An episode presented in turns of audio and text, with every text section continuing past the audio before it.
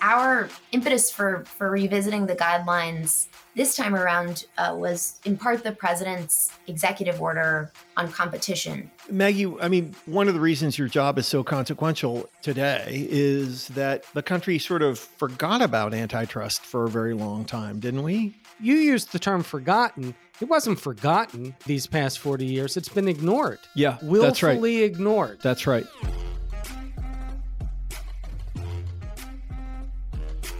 From the home offices of Civic Ventures in downtown Seattle, this is Pitchfork Economics with Nick Hanauer, the best place to get the truth about who gets what and why.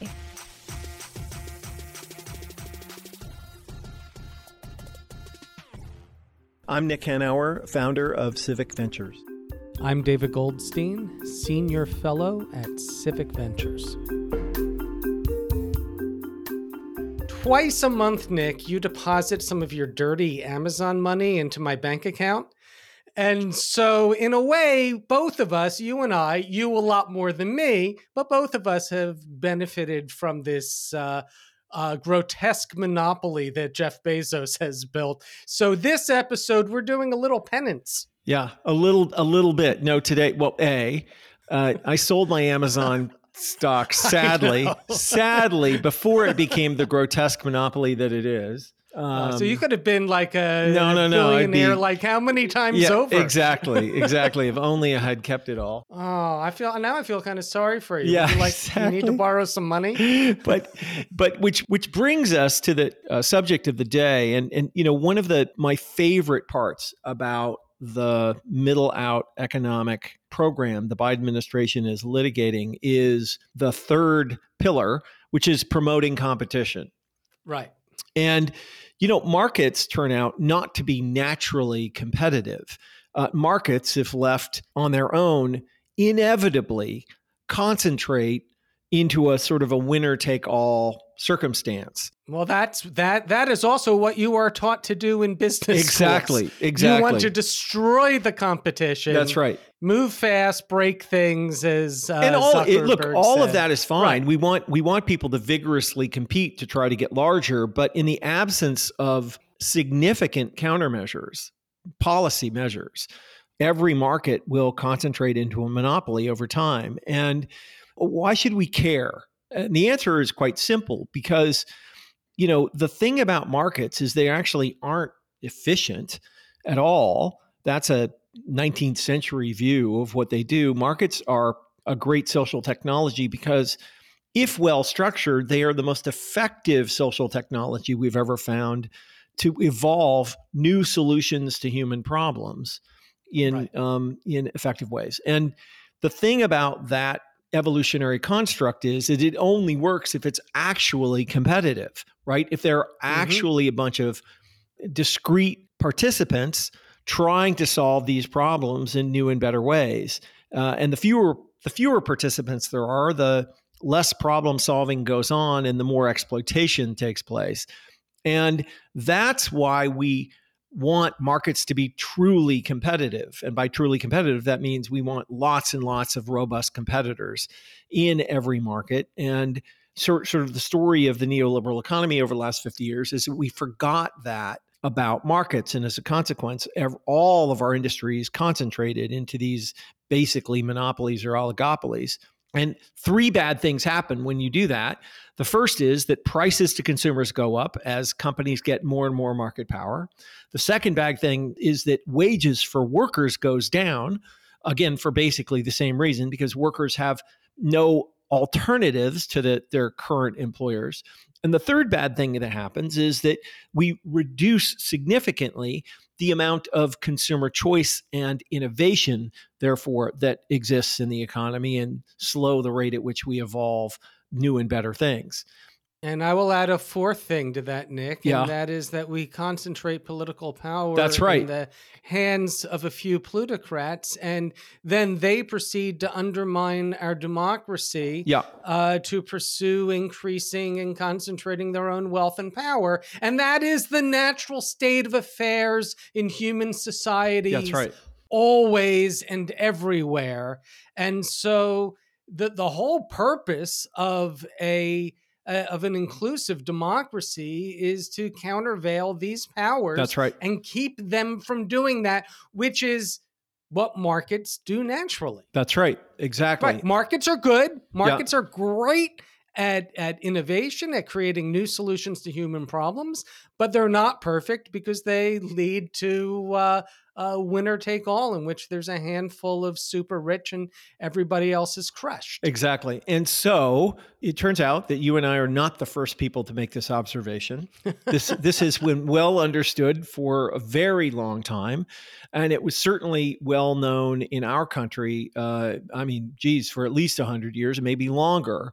And, and that understanding expressed itself in our anti-monopoly laws that you know right. the, there was a bunch antitrust of laws. antitrust and anti-monopoly laws that have been on the books in the country for 100 years or maybe more well more the sherman antitrust act was uh, passed in 1890 and then the clayton antitrust act which is where where the bulk of the current law still comes from was passed in 1914 wow so unbelievable you know yeah so this is you know a, a deep and ingrained part of our legal and economic culture that for some reason you say you used the term forgotten. It wasn't forgotten uh, these past 40 years. It's been ignored. Yeah willfully that's right. ignored. That's right. That's right. Until uh, joe biden came along and reminded us that if we want to have a high functioning society and high functioning markets we need to get back to this. And so today we get to talk to Maggie Goodlander, who's the Deputy Assistant Attorney General at the Department of Justice, to talk through the administration's new approach to merger guidelines, which are the very center of this problem and opportunity, and um, talk us through what they're doing, why they're doing it, and uh, why it matters. I'm Maggie Goodlander. I'm a Deputy Assistant Attorney General in the Antitrust Division at the U.S. Department of Justice. And uh, you you are doing some very very interesting work with the newly proposed merger guidelines, uh, which is an incredibly big deal. So tell us what you're up to and why. You know, the mission of the Antitrust Division is to enforce our federal antitrust laws, and those laws are designed to ensure economic opportunity and fairness by promoting free and fair competition. And one of the most important of our statutes, although they're all important, um, is Section 7 of the Clayton Act, which is a statute that dates back to uh, 1914. It's been amended a few times in the in the intervening period. This is a, this is our merger enforcement statute. It's the statute that the Department of Justice and that the Federal Trade Commission rely upon in, in enforcing our, our merger laws. So, you know, the, these statutes have been on the books for over a century, and the Department of Justice has since 1968, together with the FTC, issued what are called merger guidelines. And in the antitrust world, these are sort of self evident features of, of antitrust law. Um, in other parts of the law, guidelines are a little bit less common. So really the the basic purpose of the guidelines is is pretty simple. It is to to give to the public and frankly to enforcers across the federal government a real sense of of how we approach our analysis when it comes to merger enforcement. And the way that the department has approached this work has changed over time and the guidelines have been updated as i mentioned they were first introduced in 1968 it was actually a, a young attorney, a then young attorney in the antitrust division named Stephen Breyer who helped to write the guidelines uh, wow. in 1968. And they've been updated, you know, as appropriate in the intervening years. Our impetus for for revisiting the guidelines this time around uh, was in part the president's executive order on competition, which was issued in July of 2021. Maggie, I mean, one of the reasons your job is so consequential is today is that the country sort of forgot about antitrust for a very long time, didn't we? You know, I think that we've seen antitrust enforcement, as mentioned, ebb and flow over time. You know, the laws have always been on the books. And I think what's really exciting about the project that we've undertaken, I'd say three things about what's been exciting. The first is that what we've done here is to really revisit the law itself. And there actually isn't as much law on merger enforcement as you might expect. And part of the reason for that is, as you point out, the merger laws have not actually been enforced.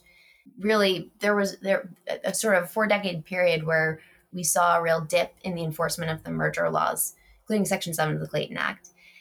So there isn't a whole lot of case law, but we've gone back and really looked at the statutes themselves, looked at the, the Supreme Court cases and other circuit court cases interpreting these laws. And what we've really tried to do is produce a document that is faithful to the law as it's been interpreted by the Supreme Court. Because at the end of the day, really all of our all of our work, all of our legitimacy as law enforcers turns on our faithful interpretation of the laws that Congress writes. So these new guidelines are pretty unambiguous, and you'll take us through them about trying to limit corporate concentration and increase competition. But were the guidelines that led to this sort of wave of neoliberal powered consolidation did they have different guidelines what what were the old guidelines uh, in the beginning of 2021 when I arrived at the Department of Justice. When you look across the US economy, 75% of US industries have become more consolidated. At the same time, the antitrust division at the Justice Department had more than 200 fewer employees than we had in 1979. Uh, and wow. I'm very happy to say that we have fewer fewer employees today than years ago. But it's a really important statistic to keep in mind because I think it really shows you sort of what where the emphasis was and where where the priorities were with respect to the enforcement of the antitrust laws. And beginning with the president and including the the attorney general and our leadership here in the antitrust division, we're led by Jonathan Kanter, who's really been an extraordinary advocate for the cause. Uh, but we've seen antitrust enforcement really become a pillar of of this administration's economic policy, and it's been part of part of the way we've dealt with this lack of resources and our, our efforts to kind of build up is the problems we're encountering are, are the enormity of our task is really it's sometimes shocking sometimes unsettling but what, what we have now is a real commitment across the whole government to enforce the antitrust laws and you know one of the things that surprised me the most was coming to this work seeing just the, the sheer number of federal departments and agencies that actually have authority in this area. And it was it's really it's been an exciting process of dusting off portions of the U.S. code that have really never been used before. Um, and I, you know, I think this is this is quite new. Um, the evidence is, is in part that we've we're seeing statutes, antitrust enforcement statutes that have never been used before, now really coming into the fold. And I can give you a couple examples if it's helpful. Yeah, for sure. We've undertaken in both our on the civil side and on the criminal side, I think we have more active investigations in cases than really at any point in our history as a division. One of the exciting developments has been largely through the executive order that the president issued in July of 2021, which includes in it 72 discrete and I think really helpful action items it's opened up for us real avenues to work with other departments and agencies that have antitrust enforcement authorities that haven't been used before. So in our merger work, you know, two of the big cases we've there have been nine civil merger suits that have been filed since the beginning of 2021. Two of them concern the airline industry. And the Department of Transportation, as it turns out, has some pretty extraordinary authorities uh, with respect to antitrust enforcement. And we found that both as a fellow law enforcer um, and also as, you know, the, the, department plays more of a regulatory role, the Department of Transportation, than, than we do at the Justice Department. Um, it's been really exciting to find ways in which their authorities complement ours and have really been central to our to some of our enforcement actions. Could you clarify something for me?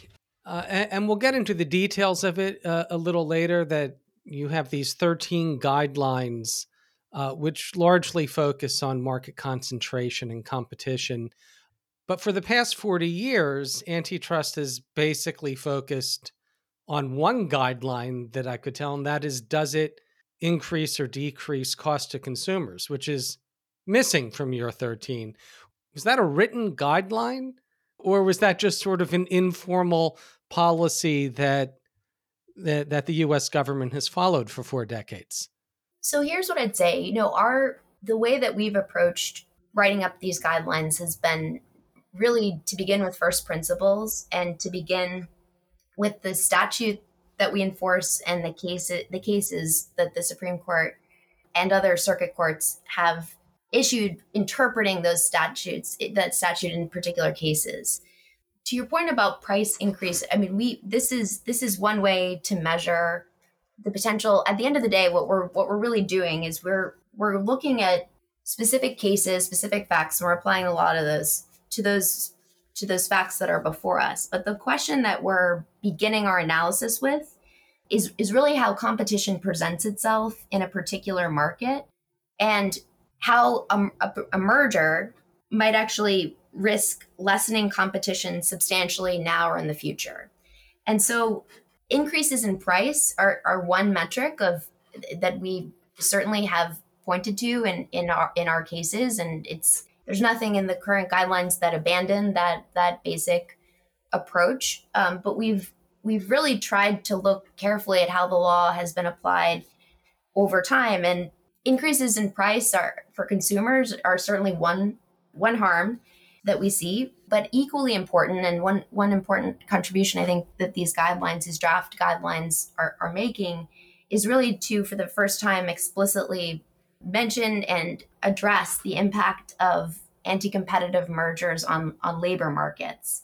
The antitrust laws have always applied equally to labor markets as they have to any other types of markets. The the statute when you look at the text is very very broad. And so, what we're really trying to do is to be faithful to the law and to interpret it in the way that it is broadly written. And how is this effort being received by the current generation of jurists, largely who have been educated within the law and economics movement?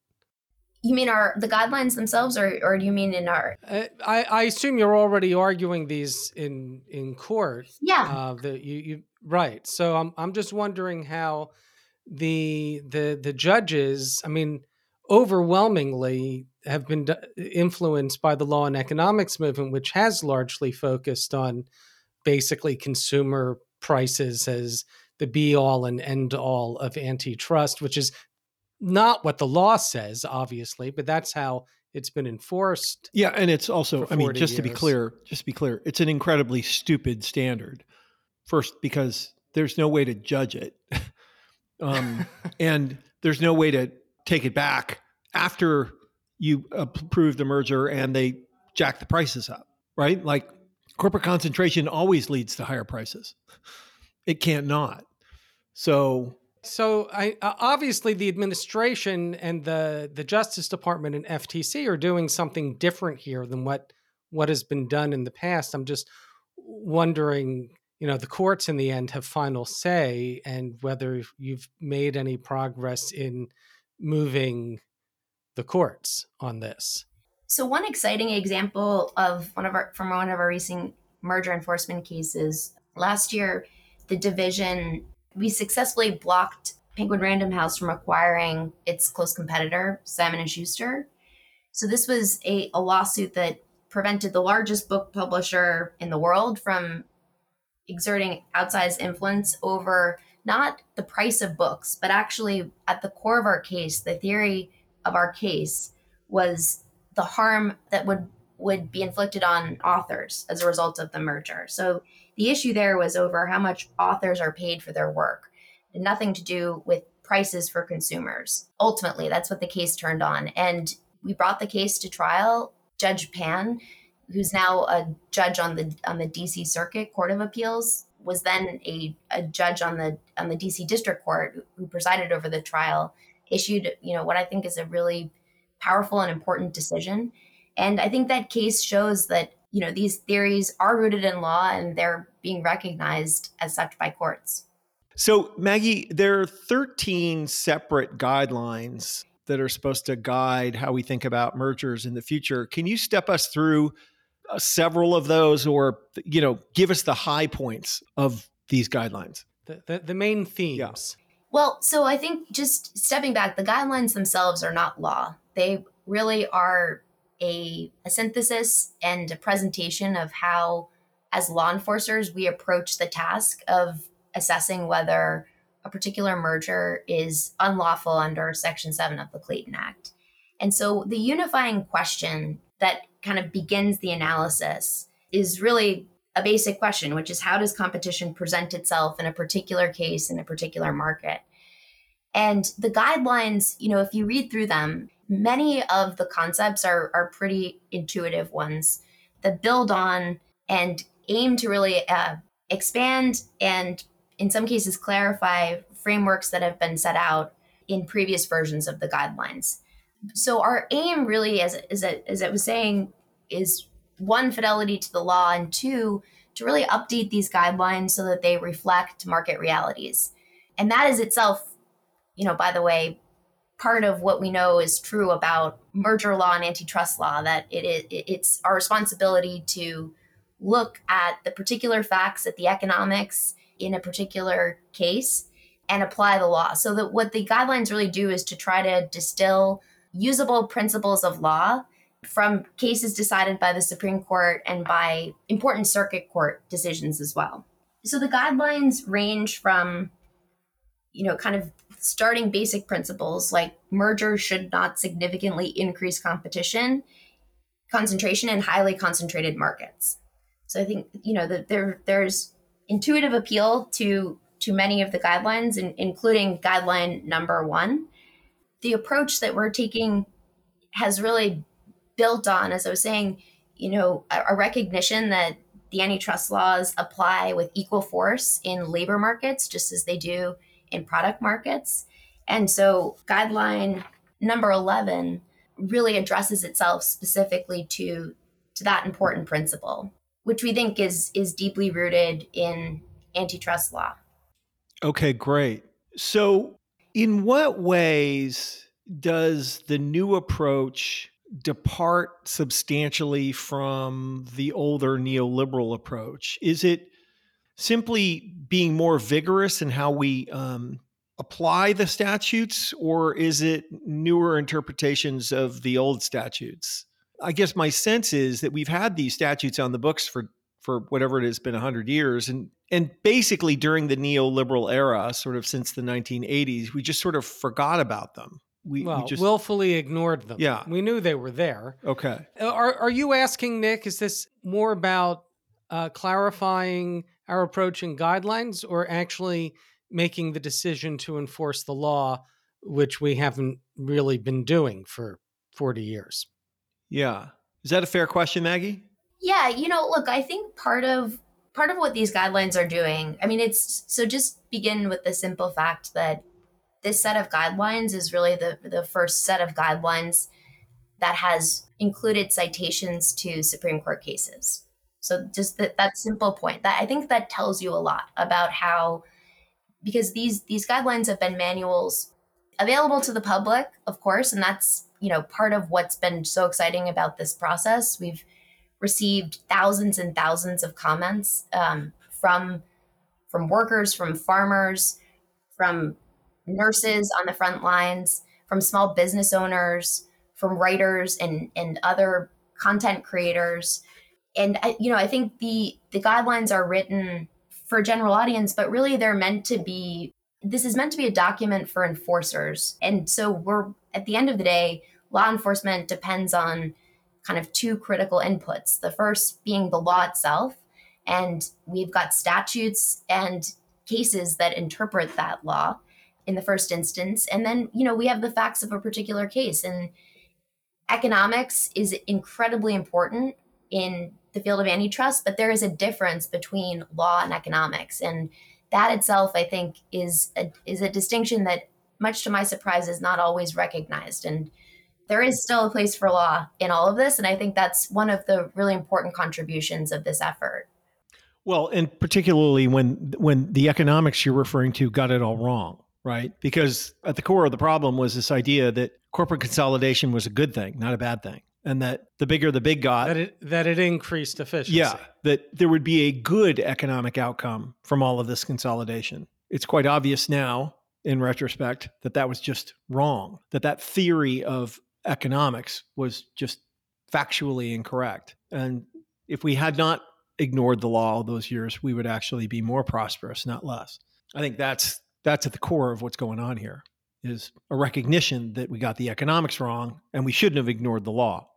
Yeah, I think that is a that is one way of seeing it. And I think we're trying to do both things to correct for both basic errors in this in in this or, or departures uh, might be another way of putting it from the law itself and from you know the very best of economic theory. And it's been so exciting to see our economists at work on this. Um, we really have built a team here in the antitrust division it's it's a real privilege to work alongside these these men and women who are are at the top of their fields and and who, are coming at this from really different perspectives and with different backgrounds. We have labor economists, we of course have IO economists, but we also have technologists. This has been a, a really important piece of what uh, Jonathan Kanter has done in leading the division.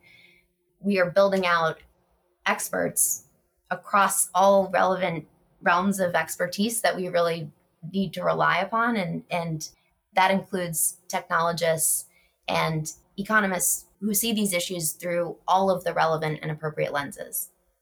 Uh, these guidelines are meant to address proposed mergers, how to evaluate proposed mergers, and whether to proceed or not to try to block them.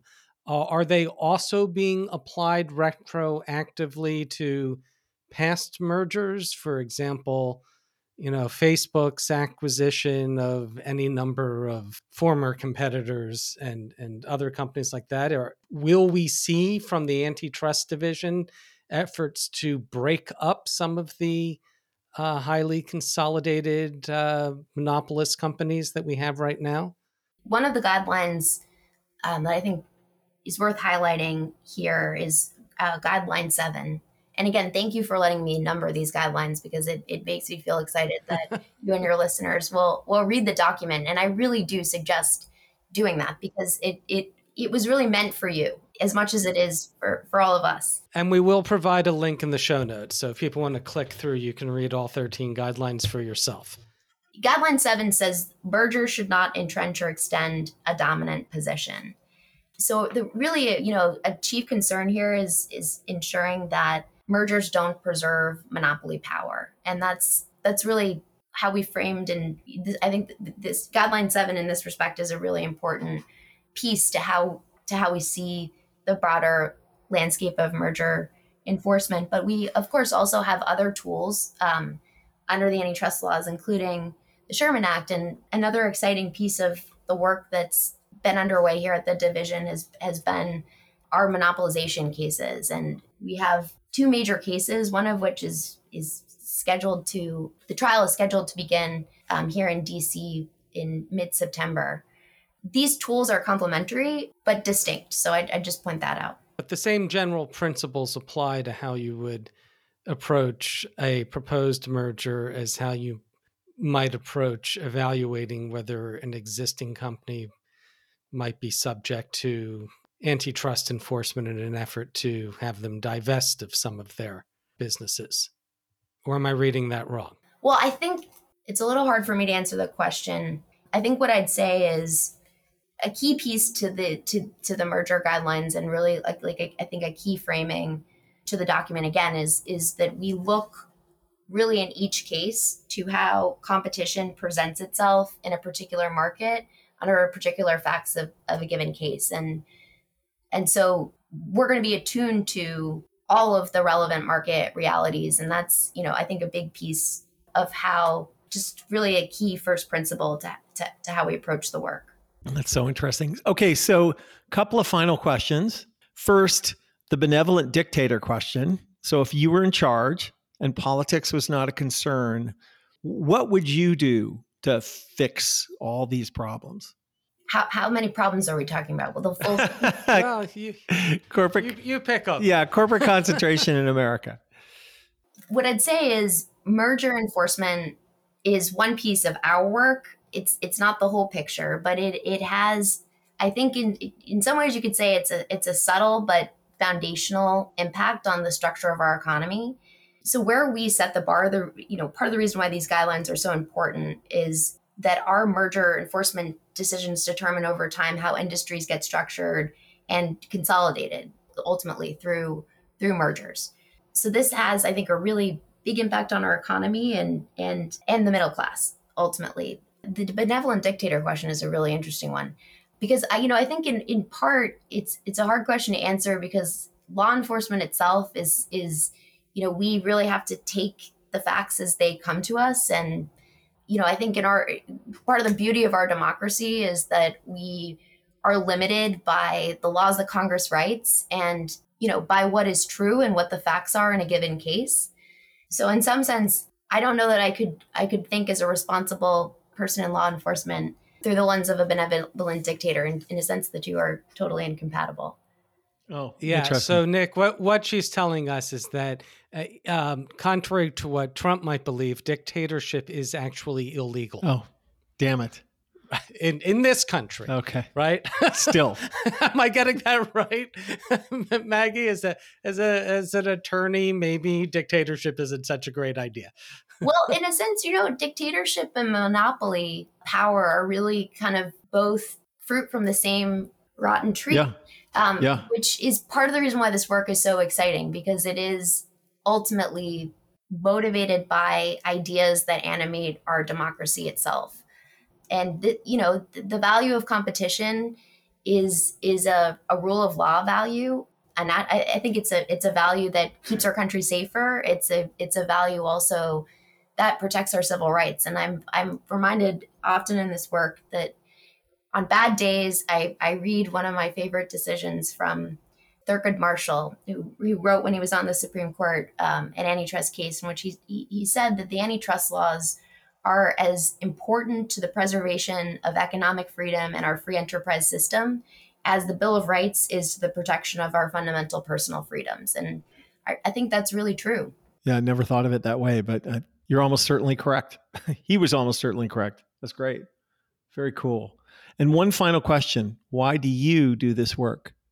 Well, I think really that is the reason that to me, I come to this work from, you know, I've spent most of the last 15 years in government and I've, I've been really lucky to have a chance to work in all three branches of, of our federal government.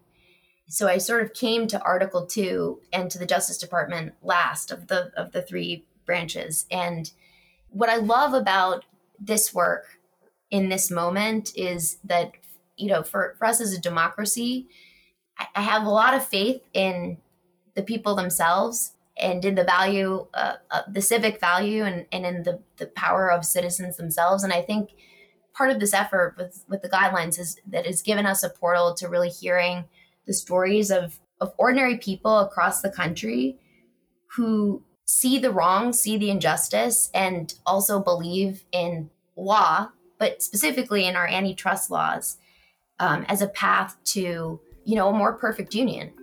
That's fantastic. Well, thank you so much for being with us. Thank you.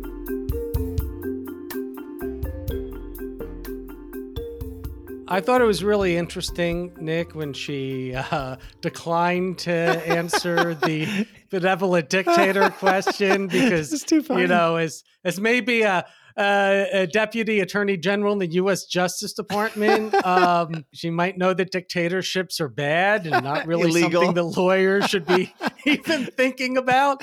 Um, but what was interesting was that she about that uh, in explaining her reservations how she made this comparison between monopolies and dictatorships yeah uh, between market concentration and dictatorship and that reminds me of one of my one of my favorite episodes we did our conversation with the philosopher elizabeth anderson yeah. Uh, about her book uh, private government in right. which she refers to firms as uh, quote the communist dictatorships in our midst Right. And absolutely. And in a and that sounds you know a, a little uh, snarky but when you actually go through her arguments yes what she's describing the way a firm operates it's a dictatorship and elon musk is a dictator within right. his own companies right yes clearly what's happening at Twitter that that's not the result of some sort of inclusive democracy.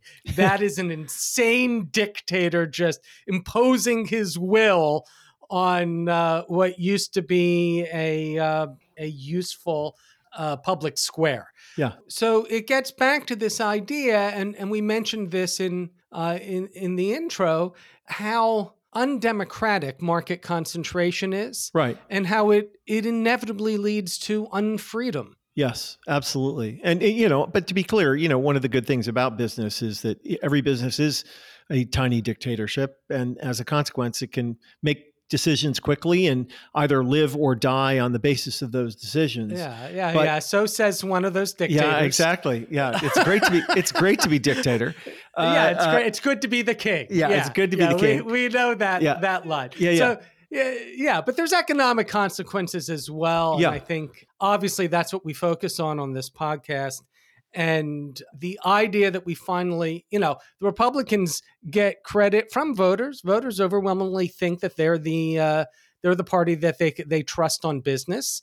It's crazy when you look at the empirical evidence. It's understandable when you look at the way Democrats have uh, historically failed on narrative. Yeah. Uh, but we have a Democratic president who's actually focusing on competition and not just giving it lip service. And that is really, really important, not just to having a vibrant market economy, but to having a large, robust, and inclusive middle class. Yeah.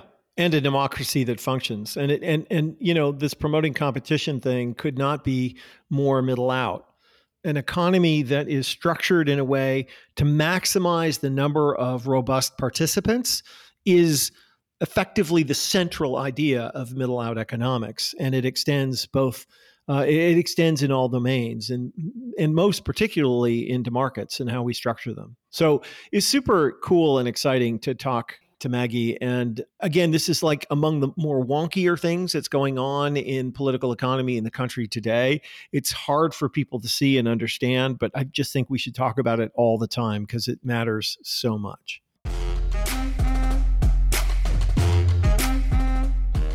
Pitchfork Economics is produced by Civic Ventures. If you like the show, make sure to subscribe, rate, and review us wherever you get your podcasts. Find us on Twitter and Facebook at Civic Action and Nick Hanauer. Follow our writing on Medium at Civic Skunkworks and peek behind the podcast scenes on Instagram at Pitchfork Economics. As always, from our team at Civic Ventures, thanks for listening. See you next week.